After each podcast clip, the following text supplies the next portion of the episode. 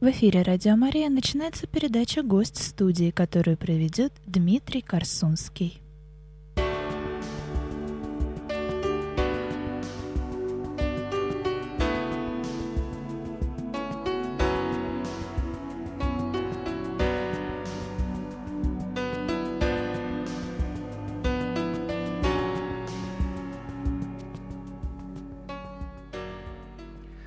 Здравствуйте, уважаемые радиослушатели. Вы слушаете передачу из архива «Радио Мария». В эфире «Радио Мария», программа «Гость студии» и я, член Союза писателей России Дмитрий Корсунский.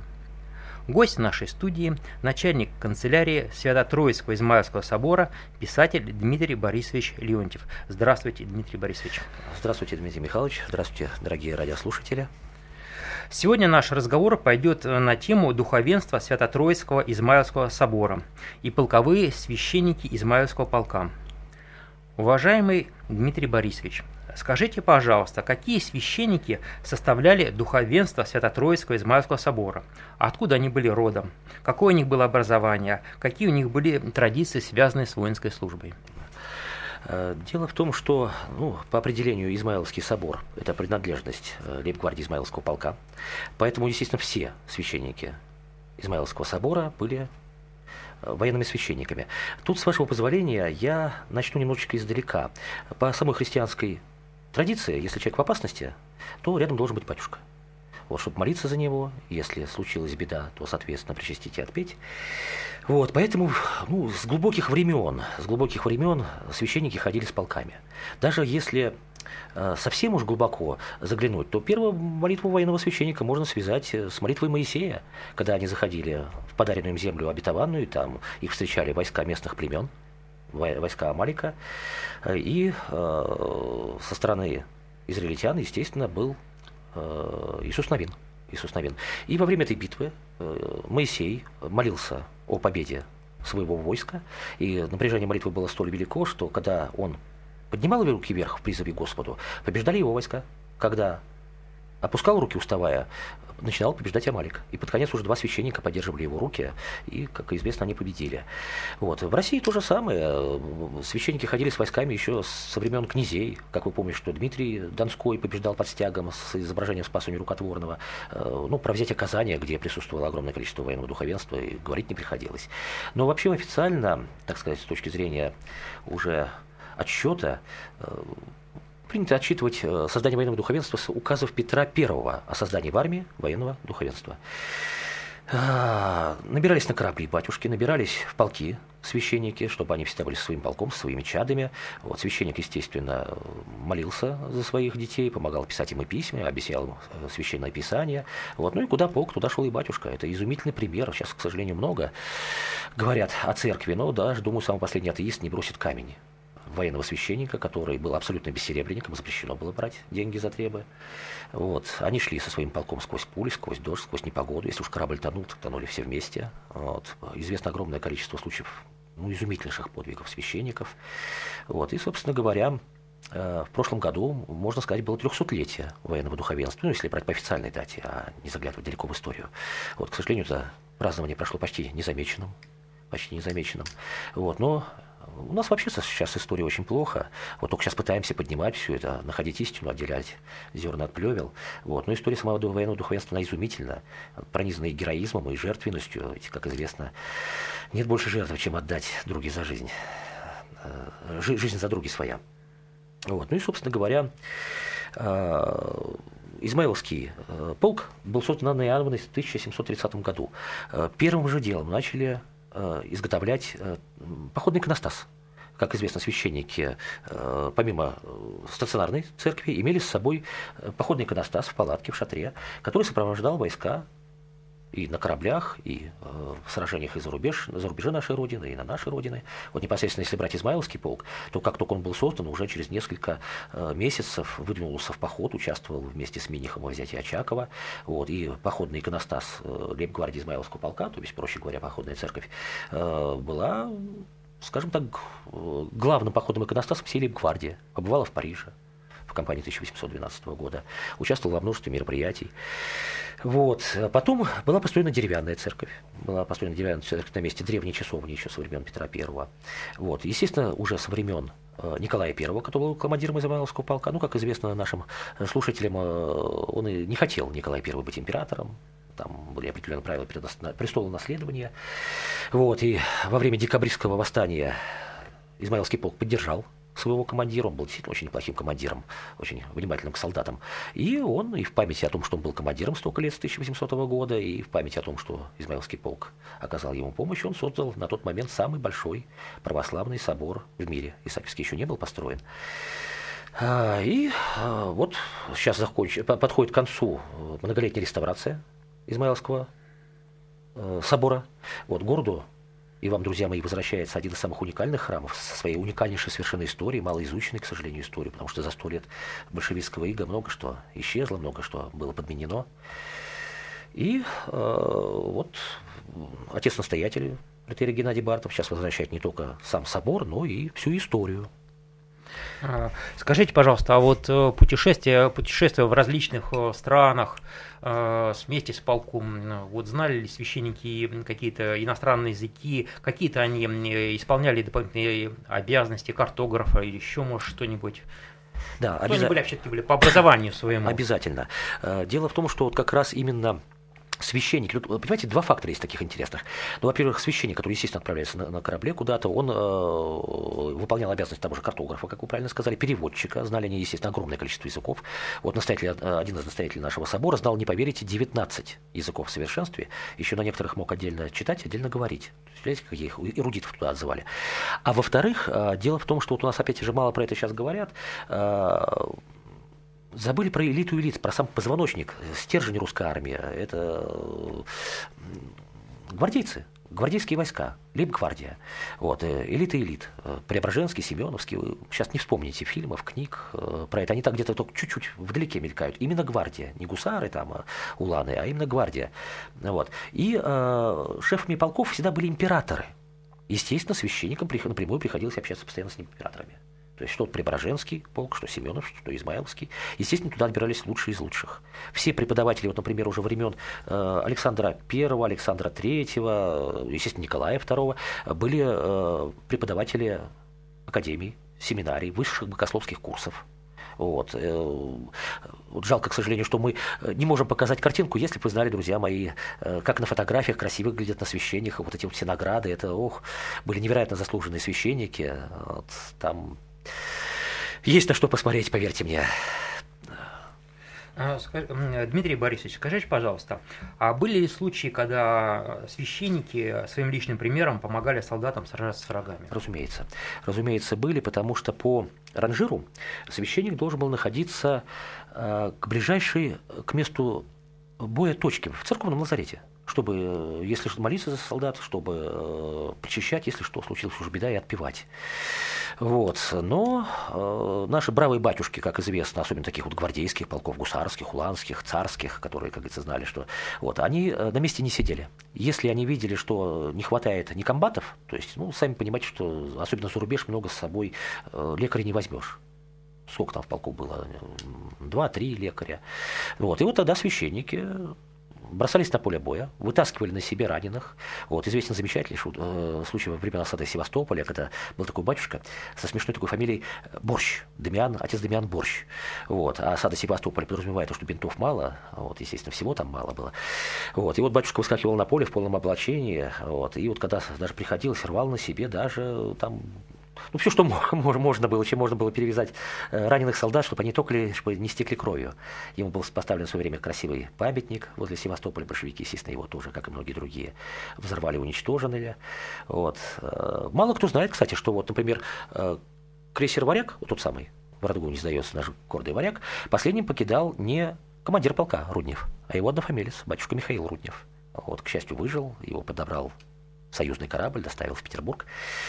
Вот. И э, как бы священники свою паству очень берегли, очень берегли свою паству, заботились о ней. Представляете, какое отношение было у солдат к священникам, который пишет за тебя письма домой, который э, изучает с тобой Библию, читает тебе проповедь, молится за тебя, вытаскивает тебя с поля боя, Вот. И опять же говорю, это были, это только, по-моему, если мне память не изменяет, ну, ну, там совсем уже близко к времен, э, по-моему, времена Александра I или Александра II, когда священникам все-таки положили жалование наконец.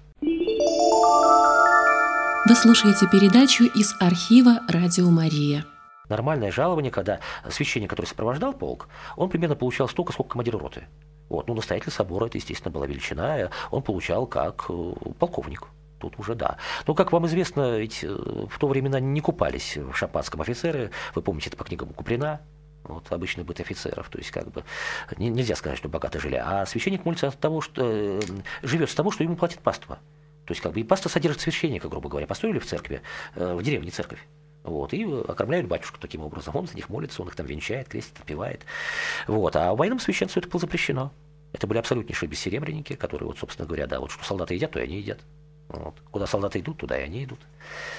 Ну, Дмитрий Борисович, а как вот все-таки можете объяснить тот факт, что вот взять, э, предположим, крейсер там «Варяг» наш и другие, предположим, полки э, во время уже Э, Первой мировой войны, когда были полковые священники, они получали часто, говорится, такое жалование как уродного, но тем не менее авторитет вот людей, которые приходили, там большевиков, их агитаторов, перевешивал авторитет священника. С чем вы это связываете? Ну, прежде всего, э, скажу так, что ну, Ученый, как известно, должен знать э, пределы своей компетенции. То есть э, э, священник говорит о богослужениях, история говорит только об истории. Вот. Я могу говорить только как говорится, от себя, от своего, то, то что я думаю, то, то, что мне вот, скажем так, увиделось в событиях того времени. Вот смотрите, простой пример, ответ на ваш вопрос. Измайловский полк был в самой-самой гуще событий Первой мировой войны. Э, мы недавно получили уникальнейший, удалось найти э, архив. Мы, естественно, работаем не только с э, кучей музеев, собирая все это в одном месте, там из Эрмитажа, из художества. Изумительно помогает артиллерийский музей, вот ребята молодцы, у них там все это осталось, и они нам допуск обеспечивают, то есть ученые молодцы в этом отношении, помогают. Значит, ну и за, за границей офицеры, которые успели уехать, вот, там много загадок, вот Бог мы с вами еще встретимся, и я вам расскажу про интереснейшие вещи, про которые люди вот совершенно не знают. Это события мирового значения, которые вот здесь вот они рядышком, даже интересно зайти посмотреть, там и про Достоевского, и про много что есть. Так вот, там страшные дневники, страшнейшие дневники Первой мировой войны. Значит, оказалось, что фактически, ну вообще, если честно, ведь говорить, вся гвардия была уничтожена. Мы, опять же, говорю, про гвардию мало знаем. При э, большевиках, э, при Советском Союзе об этом не говорилось, это считался имперский милитаризм. И так гусаров, вот эти все гусарские баллады, обидном гусаре заполните слово, это то, что с, признаком, э, с прикусом иронии и комедия было. А про стержень, про лейб-гвардию говорили мало. И вот только сейчас начинаем узнавать, только сейчас даем это, показываем людям. Так дело в том, что вся русская гвардия полегла на полях, э, собственно говоря, Первой мировой войны. И вот в этих дневниках, воспоминаниях, открыли страшные э, цифры. Значит, ктитр собора, перед отправкой на фронт, насчитал, если мне память не изменяет, 56 рот, отправленных на фронт. По, э, так вот, тут боюсь вас в заблуждение ввести, ну, в общем, в районе 200 человек. Вот теперь умножайте, 56 рот по 200 человек. Что там от первоначального состава осталось? А здесь находились молодые ребятки, набранные из крестьянских семей. Ну, вы же не хуже меня, Дмитрий Михайлович, знаете, что э, не одежда делает человека.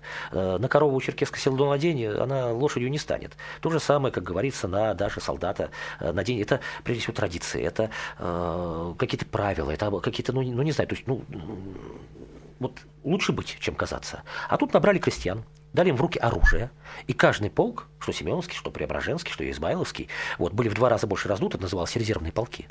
Вот. Там очень мало оставалось. То есть они все полегли под немецкими пулеметами. Они первыми туда шли. Брусиловский прорыв, прочее, прочее, прочее. Вот эти страшные, э, вот сейчас у нас вот дневники, вот как они штурмовали последний их бой, когда они штурмовали немецкую артиллерию. Между ними было болото в километр. И у немцев было отлоги полока, а у наших, к сожалению.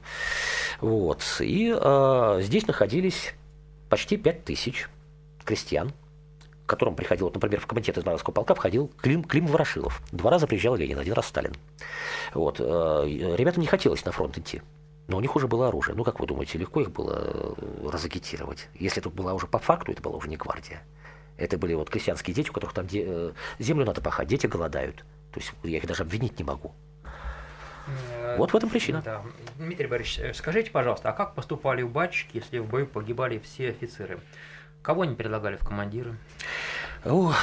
вот если, там, понимаете, тоже ведь как бы традиции э, русской гвардии, э, они, конечно, менялись от века к веку, да, где-то там как-то изменялись дуэльные кодексы, где-то там как- как-то все это менялось, тоже в том же Измаиловском полку были же ведь и мушкетеры, и там бомбардиры, и там, не поверите, даже была, был отряд охотников на медведей, ну, как Россия без охотников на медведей, вот, и э, вот самые такие строгие времена, это, конечно, были времена вот изначальные, времена Анны Иоанновны, имена Екатерины Великой, ну, Екатерина Великой все-таки там чуть попроще было, но вот Елизаветы Петровны очень строго было. При Николае Первом, естественно, это было все очень строго. И солдаты были воспитаны так, что э, даже вот помните вот эта вот знаменитая э, маршировка под пулями и под снарядами. То есть э, солдат должен быть чеканить левый, правый, левый, правый, чтобы э, тогда считалось, что э, если он э, думает о ноге, от чеканки шага, то он не думает о смерти. И что получается? То есть они были полностью подчинены командованию. Если командир погибал, могла начаться паника. А как известно, где паника, там лишнее количество жертв. И э, неоднократно, неоднократно, это не единственный раз, это множество раз так было, когда священник, вот если командир убиты, Потому что наши командиры, как всегда, лезли впереди. Помахивая тросточкой, показывая, что они не боятся неприятеля, естественно, в большинстве своем из-за этой ну, чересчур отваги им доставалась первая пуля. Если солдаты впадали в панику, крича, что командир убит, командир убит. Вот тогда священник стал во весь рост, поднимал над головой распятие со спасителем и, показывая на спасителя, говорил, вот ваш командир, и ныне и вовеки и вел солдат за собой. Естественно, неприятель видел, кто ведет. Было огромнейшее количество разрубленных, заколотых, расстрелянных, отравленных газом и в Первую мировую уже священников. Вот уж поверьте, есть что рассказывать. Там такие подвиги изумительные. А видите, как 300-летие духовенства незаметно прошло. А ведь про это надо рассказывать, показывать. Это лучший, по-моему, пример. Вот именно служение своей пастве. Э, Дмитрий Борисович, скажите, пожалуйста, а известно ли вам случаи, когда проповедь священников побуждала солдат из вражеской армии слагать оружие и отказываться от войны с Россией? Были такие нонсенсы, были такие нонсенсы, потому что вот как мы с вами э, в самом начале говорили, что это было изумительное обучение э, священников, особенно, как говорится, чем э, престижней полк, тем туда больше батюшка более обученный, более грамотный, вот, еще со своими должны быть физическими характеристиками все-таки прошагать с полком. У нас, к сожалению, вот во времена, например, русско-шведской войны настоятель нашего собора вот, выехал э, с полком навстречу шведам, времена Екатерины Великой, там изумительное сражение. Вот потом э, как-нибудь расскажу, когда вот будем рассказывать про это, там это совершенно отдельная история. Вот. И ему было 80 чем-то лет. К сожалению, даже там скончался, потому что такое гигантское напряжение. Поэтому к священникам э, стали все-таки э, более здоровых, помоложе, покрепче брать, но все равно двухметровых, как таких богатырей. Вот. И при этом знающих несколько языков. Россия велика, и всегда можно отобрать и таких. Вот. И умный, и смелый, и высокий. Вот. Был случай такой в Первую мировую войну один из священников, ну, правда, не гвардейских, но все равно очень достойных полков, э, отстал от полка, потому что, как мы вот с вами с самого начала говорили передачи, они же перевозили походные иконостасы, перевозили походные церкви, естественно, очень долго собиралось, очень долго разбиралось. Вот, как правило, четыре телеги нужно было, а у священника только диакон в помощниках. Вот, ну, иногда давали офицера, чтобы действительно помочь, вот если батюшка уже старенький. И священник пока долго собирал, разбирал церковь, вот, отстал от полка. На него наткнулись если мне память не изменяет, 17 австрийских офицеров, ой, а, солдат, 17 австрийских солдат и 4 офицера. Вот, хотели забрать у батюшки его любимую церковь. Вот. Ну, батюшка на языке, разумеется, неприятеля, как, что, как я говорил, знали по несколько языков, поднял над головой икону Спаса Неркотворного и произнес такую проповедь, вот, что вот эти все солдаты и офицеры сдались ему в плен. Вот можете представить себе э, лица, собственно говоря, да, в штабе, когда батюшка возвращается, говорит, вот заодно говорит, привел. Вот, и это, кстати, не единственный случай. Вот, например, уже во Вторую мировую войну, когда немцы там по своим причинам разрешали открывать церкви из идеологических соображений, вот, если мне не изменяет память, это был Николай Романушка, вот, священник. Его насильно пригласили отпевать убитого полицая. Так он не только не стал его отпевать, вот, он произнес такую проповедь, что как бы, ну, какие бы разногласия не были бы там советской властью или что-то, но это русская земля, и ее топчет враг. Вот. Что вот, и такая пламенная проповедь была, что э, тем же вечером половина э, значит, из полицаев ушла с ним в партизанский отряд. Вы слушаете передачу из архива «Радио Мария». Что интересно, вот говорю, он даже не был наказан э, ни ЧК, ни да, какими-то органами, э, он был награжден. Эта э, история гуляла там по всем газетам. Вот даже вот такие вот были златоустые у нас среди военного духовенства. Дмитрий Борисович, скажите, пожалуйста, а вот сохранились ли сейчас в музее собора какие-то вот воинские реликвии, там еще что-то? Касающийся наших. Знаете, крайне интересный вопрос, но для меня очень болезненный, потому что я, да, потому что я, как говорится, не только начальник канцелярии, я еще и архивариус, библиотекарь, вот как раз тот, кто э, бегает за э, всеми директорами музеев и жить им не дает. Э, они такие, понятно, большие и сильные, а остается только как терьерчику в брючину вцепиться и волочиться, пока они не отдадут то, что мы просим. Вот копии, разумеется, копии собираем все. В пределах Измайловского собора, вы видели, как он огромный? Вот э, это единственный собор, э, в котором полк весь умещался. Он рассчитан на 3000 человек. Преображенский он маленький, там солдаты стояли на улице, молились. А попробуйте выстоите службу на морозе или под дождем. Вот. А Николай I думал о своих солдатах, и они молились внутри. Там было огромное э, количество помещений. Ну, и, как я уже говорил, что на момент постройки это был вообще самый большой православный храм, православный храм мира. И э, там был предел, э, западный предел, там был сделан музей до революции. Потому что, опять же, говорю, несмотря на вот эту грустную историю, то, что сейчас происходит с Исаакием, э, ну, э, смотрите, всегда э, первыми историками, первыми писателями были священники.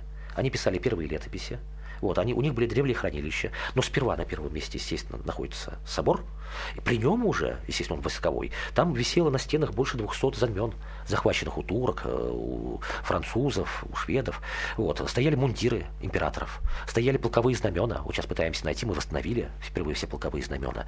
Вот, э, лежали какие-то там э, уникальное количество экспонатов, связанных с времен, временами правления шеф Измайловского полка. Как известно, они же привели к присяге, э, на престол возвели Екатерину Великую, дав ей присягу, и остальные полки не стали связываться и тоже принесли присягу. Екатерина об этом никогда не забывала. Вот, и много, они, тогда не было демократии. Тогда все решили, что такие гвардии. не были выборов. И вот, э, знаете, немыслимо жалко. Вот настоятель собора, возвращая городу не только стены, а, собственно говоря, еще, разумеется, и всю историю поднимая, чтобы людям показать, вот дать, посмотреть, как это все было единым целым. Когда все это сплеталось. Потому что, опять же говорю, да, Бог, мы с вами впоследствии встретимся, рассказываем еще про знаменитых прихожан собора, которые вокруг э, жили. И Крылов, и Достоевский, и Державин, и да, Сергей Прокофьев. Там огромнейшее количество людей, которые в этом соборе венчались, крестились, отбивались. А, и мы пытаемся показать собор как изумительный, знаете, ограненный алмаз. Там грандиозное количество граней. От славы Измайловского полка, от известнейшего военного духовенства, от э, знаменитых прихожан. Вот, в том числе, как говорится, музей. Но отвечая на вас вопрос с грустью, ну, конечно, сейчас времена изменились. Я сомневаюсь, что когда-нибудь снова будет в самом музее собор. В соборе будет музей. Э, в соборе будет музей. Вряд ли, потому что как бы сейчас все-таки это более...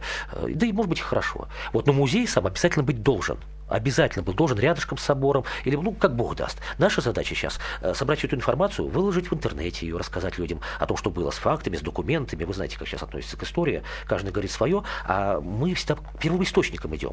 Мы не такие умные, э, э, как хотелось бы. Вот, поэтому мы идем к специалисту, профессионалу, с поклоном к какому-нибудь да, директору или специалисту вот, по данной тематике, и с поклоном просим ему рассказать, дать, объяснить. И вот его уже слова, как специалиста, мы, собственно говоря, да. Вот, очень хочется хочется, очень хочется, чтобы вот то, что вот настоятель уже сколько лет, 20 лет, собирает это все потихонечку, вот эта колонна воинской славы восстановленная э, вновь, то есть как вот это паникодила Николаса и Плинки, э, это ювелиры лучше были до Фаберже. Вот, и вот все, все, все, чтобы знали, знамена мы восстановили, восстановили все знамена гвардии Измаилского полка. Два года мучили бедных сотрудников там Эрмитажа, артиллерийского музея. Вот, они раньше находились в соборах, люди об этом часто начинают забывать начинают забывать, к сожалению. Вот, вот чтобы э, посмотреть, чтобы напомнить, как это все было. Как это настолько многогранно, настолько интересно. Вот, я, честно говоря, да, мы закупаем, мы потихонечку закупаем э, копии крестов священников, потому что э, священникам давались кресты, например, э, за русско-турецкие войны за участие кампании 1812 года. Вот.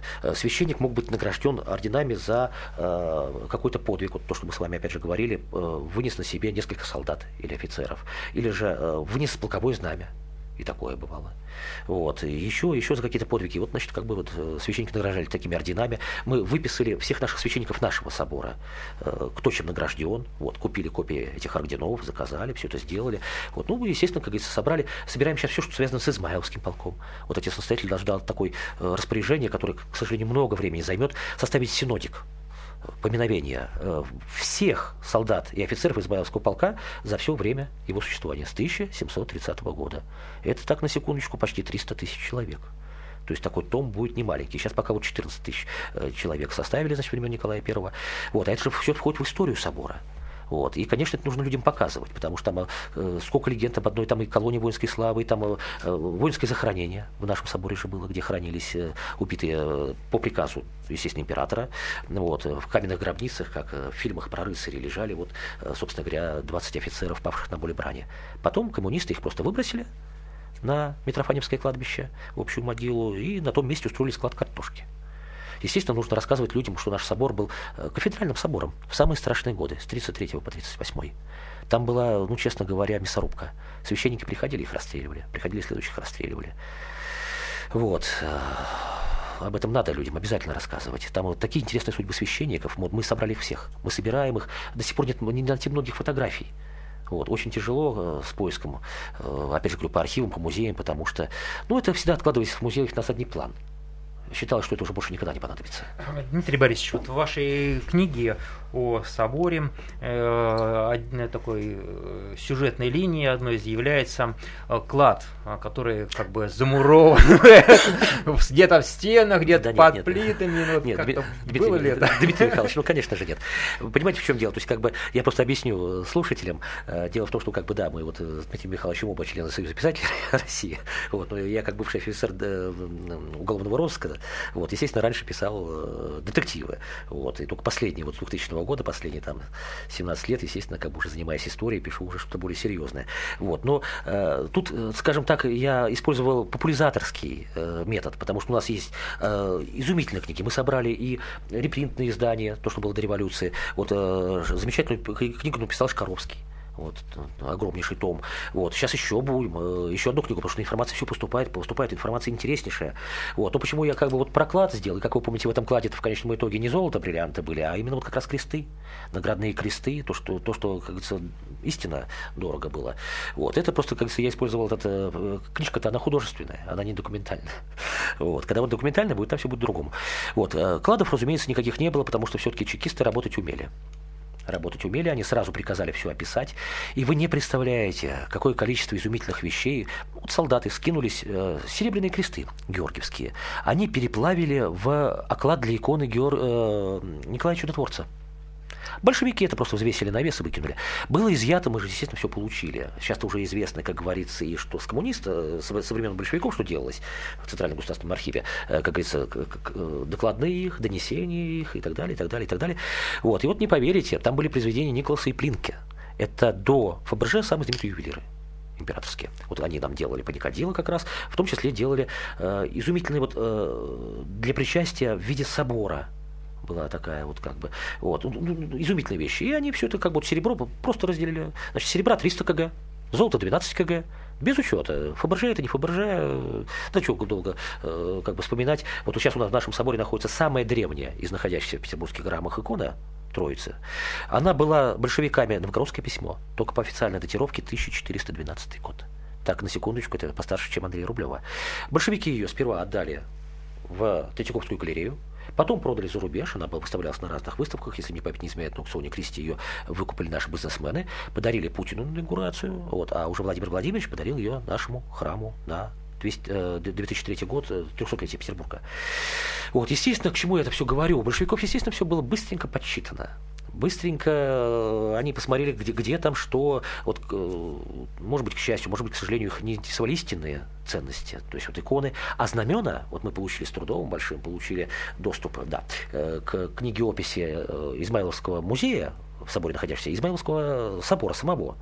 И там вот рукой настоятеля, напротив знамен Измайловского полка, которые вот хранились там, и вот сейчас мы только вернули на место их, э, ну, естественно, это уже копия, но точно восстановленная копия. Вот, э, и рукой настоятеля там написано, э, знамена забрали господа офицеры. То есть понимаете, что они вот по факту они не отдали свои знамена. Где они сейчас находятся? Неизвестно. Может быть, вывезены за рубеж. Может быть, где-то закопаны. Сохранились или не сохранились. Э, три или четыре знамени сейчас всего Измаиловского полка. Старых, э, другой поры. В артиллерийском музее. Вот они, мы очень благодарны им, что они действительно сохранили. И мы смогли с них вот снять размеры. Работали там, как бы изучая, измеряя все. Потому что даже у Висковатого в его многотонном труде про знамена, про полки огромное количество ошибок оказалось и размеры не, э, не те, и э, гербы не те. Вот приходилось там идти на поклоны и к Виленбахову. И, вот, то есть как бы вот это вот, вот это вот как раз те клады, которые мы восстанавливали. И самая главная история, самая главная история, чтобы люди не забывали. То есть как, как было раньше. Вот что это такое. Вот пытаемся, вот отец-настоятель пытается весь этот комплект, комплекс вернуть вот в этом году. Даст Бог, будет великое освящение собору, и городу был возвращен один из уникальнейших таких вот соборов, то есть такой историей, что... Так что да, отвечая на вас вопрос, просто скажу, что, конечно, кладов там никаких не было. Там все было вывезено на нас, тем более собор сколько там, лет 30-40 был э, переделан в мастерскую скульптурную, ну какое там. Когда священники получили собор обратно, в подвалах стояла вода. Вы слушаете передачу из архива «Радио Мария». Э, окна, окна были выбиты, э, то есть священники первые в морозы служили, э, руки гусиным жиром натирали, чтобы не прибежали к чашам. Вот. И вот сколько вот лет возвращается этот собор, тем более еще время какое тяжелое. Дмитрий Борисович, скажите, пожалуйста, а вот какие известные личности служили офицерами в Измаильском полку? Может, это из Гоголя, там, у Росникова, да, да, да, еще да, кто-то был? Михайлович, это вообще отдельная тема. Ну, во-первых, это элита элит. Это элита элит. Туда стремились все, собственно говоря. Ну, вот, это прямое общение с императором, даже из меркантильных, честно, честно говоря, так интересов, если брать, да? Вот.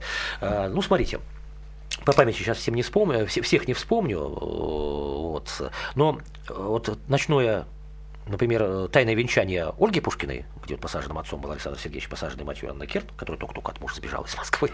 вот. Э, было, почему смогло произойти? Почему Пушкин знал э, хорошо? Мы получили все документы, у нас как бы все документы есть, вот венчание, кто венчал священника, все это, это не гластом, это не легенды. Мы сперва залезаем в архивы, потом уже выдаем все это.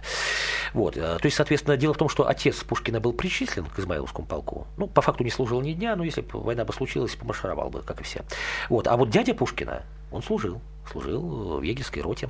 А, дед Гоголя Кисеровский служил в Измаилском полку. Ну, разумеется, вы помните замечательную, как сказать, оперу «Юная Авось» Рязанов. Вот так талантливо сыгранный Караченцевым, да? Мало кто помнит, что он офицер Измаилского полка.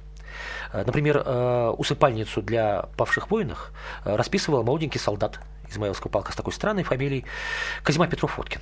Вот тот самый, мало кто знает, что он сперва был вообще-то иконописцем. Это потом уже купание красного коня и прочее там, да. Вот. Э, отец Суворова был командиром Измаилского полка. И, собственно говоря, молодой Александр Васильевич еще с детства играл с аксельбатом Измаилского полка. Новиков, один из самых знаменитых книгоиздателей. Э, архитектор Львов, создатель церкви Куличи Пасха, землебитного замка в Гатчине и прочее, прочее, прочее, прочее. Вот. То есть там такое, естественно, там грандиозно, прямо вот из поколения в поколение шли э, Волконские, всевозможные там, ну, то есть ну, такие фамилии, таких родов. Вот. Мы сейчас, когда вот поднимаем вот эти архивы, и там прямо вот э, от отца к сыну, от деда, то есть как бы это традиция, то есть вот старались и попасть именно каждый в свой полк, у кого там еще прадеды служили. Ну, вот, как я уже упомянул, наш собор был кафедральный э, в годы гонений, э, когда митрополитом был э, Алексей Симанский. Впоследствии, в будущем, значит, святейший патриарх Алексей I. Вот мало кто знает, что в Бородинском сражении очень героически проявил себя молоденький офицер Лука Симанский, который стал тоже впоследствии, был командиром Измаилского полка. Это прямой предок патриарха может быть, как бы в памяти об этом сражении. То есть, поверьте, если я сейчас начну перечислять всех, кто там был, служил за эти века и времена, вот, там вокруг э, собора-то какие люди жили, были постоянными прихожанами собора, вот, как я уже говорил, и Достоевский, и венчание там Достоевского было. Ну, вот, это все было единым целым. То, э, во-первых, очень безопасное место было, очень безопасное место, потому что в том месте, где живут 3000 двухметровых бойцов элитного спецподразделения, но никакого там бандитизма или чего-нибудь подобного быть по определению не может. Это плохо кончится да, для любого, кто решит чем-то заняться. Поэтому и даже из целей безопасности там силились те, те же и Державин, те же и Крылов, те же и так далее, так далее, так далее. Вот потом, вот, даст Бог, мы с вами встретимся еще, поговорим, расскажу вам эту интересную историю венчания Пушкина и так далее, и так далее, все, что связано с Самойловским полком. Вот, при коммунистах-то это была закрытая тема, вот, только сейчас начинаем, собственно говоря, вот это все рассказывать. И согласитесь, вот это интересно будет людям. И с этой стороны посмотреть, и вот, что такое военное духовенство, Измаилский полк, Лейб-гвардия, вот как с этим связаны императоры, как проводилась огромнейшая благотворительность. Ну, вот. Отдельно, конечно, там вот подвиги священников Измаилского собора, они практически, практически все были расстреляны. У нас огромнейшее количество расстрелянных священников. Читаешь, и волосы на голове дыма стоят. Вот э, такой пример, например, приведу коротенький. Э, диакон, возьмем одного диакона, э, здоровяк, двухметрового роста. Значит, голос был изумительнейший. Когда наступила революция, как известно, Шаляпин уехал. Шаляпин уехал, а, а большевикам нужно было какая-то альтернатива, показать, что в России таланты не оскудели, у нас есть, а у него был изумительный, по-моему, бритон. По-моему, бритон, ну такой, с кем сравниться никто не мог. И он был вызван соответствующие органы. И, собственно говоря, ему там попросили заодно представлять Россию вот этим баритоном. Он объяснил, что, ребятушки, при всем уважении, э, понимаете, нельзя петь и в церкви, и в оперетке.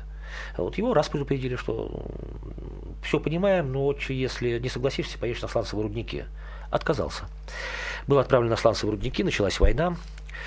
Та территория была захвачена финнами. Он на этой территории, его освободили, разумеется, он на этой территории стал священником, рукоположен, все по-прежнему православная церковь, все по-прежнему служил, никого не трогал. Вот. Потом, естественно, эту территорию отбили обратно, он за, как сказать-то, с врагом сближения был отправлен дальше на славянские лагеря, там отсидел лет 15-20, не потерял своего вот этого замечательного баритона, вот, э, вернулся в... Тогда он служил, если мне память не изменяет, Троицкой Сергиевой Лавра, Троицкой Сергиевой Лавра. Вот, там такие замечательные воспоминания оставили о нем монахи, что такого батюшки еще даже не видели. Вот, и вот смотрите, как по факту, как судьба, как история разделяет людей. То есть человек всю жизнь служил у престола Божия. Вот, ничего плохого не делал.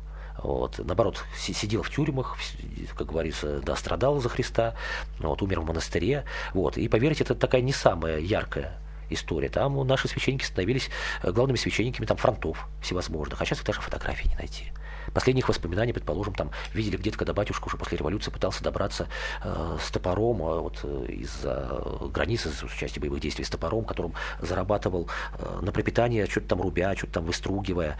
Вот, естественно, не добрался, большевиками был расстрелян.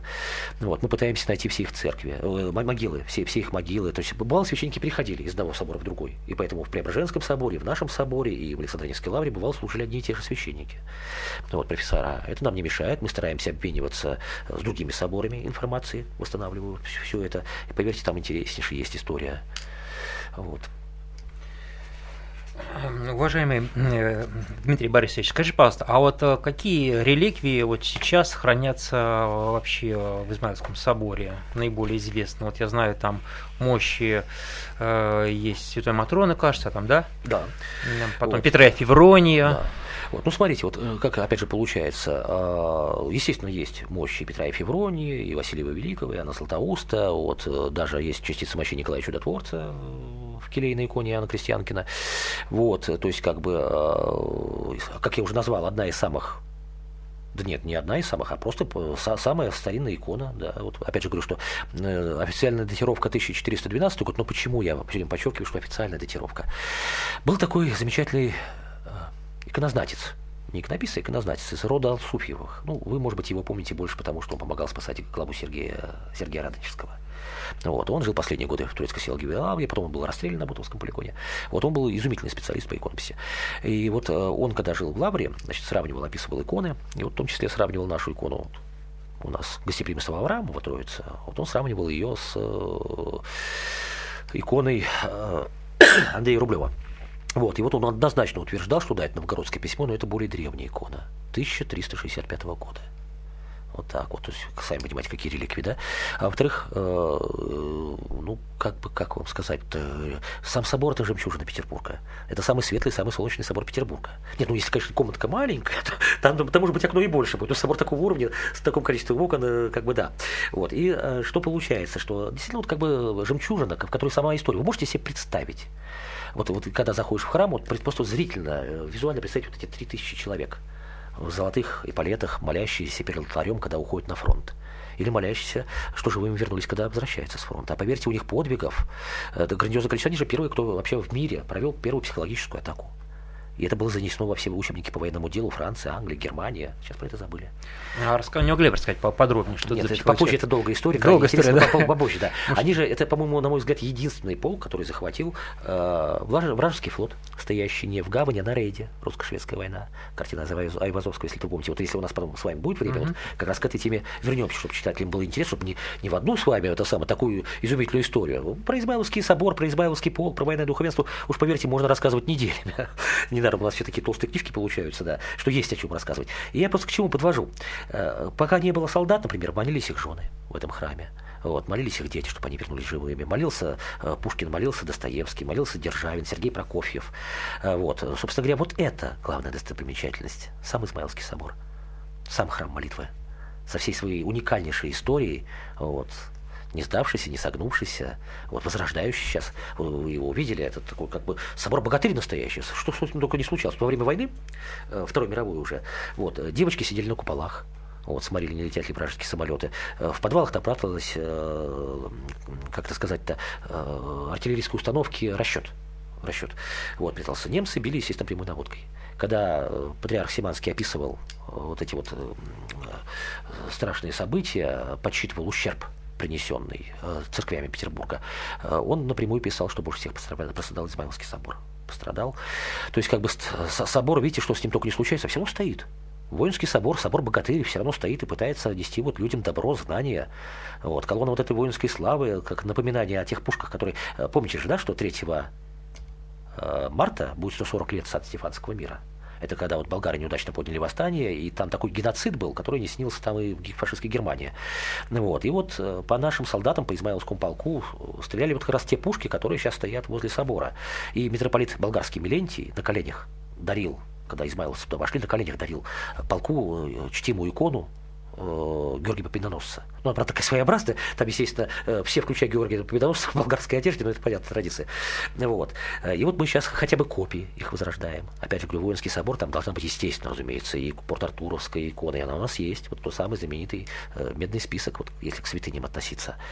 Вот. И вот сейчас, вот, собственно говоря, вот, в этом году будет сто лет окончания Первой мировой войны.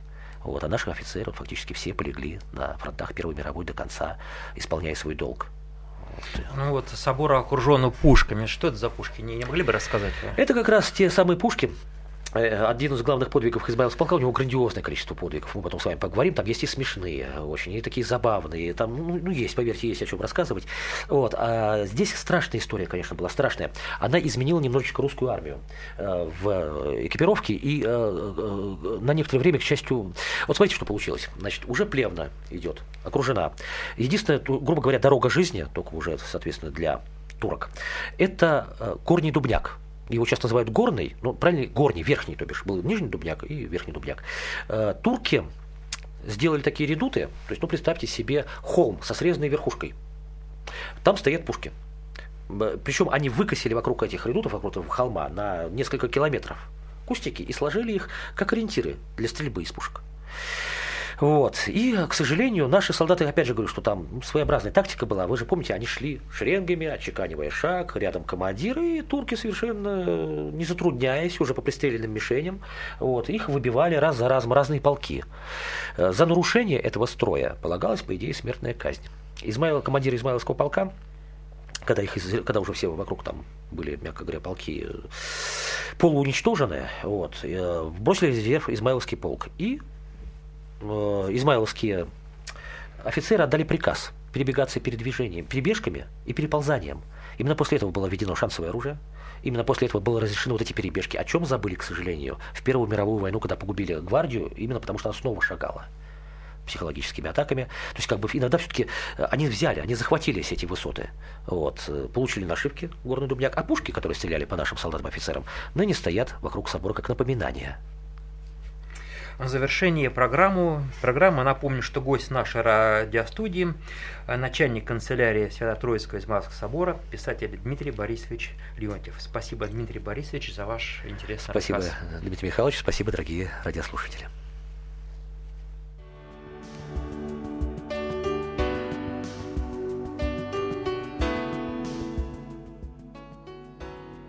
Вы слушали передачу «Гость студии», которую провел Дмитрий Корсунский.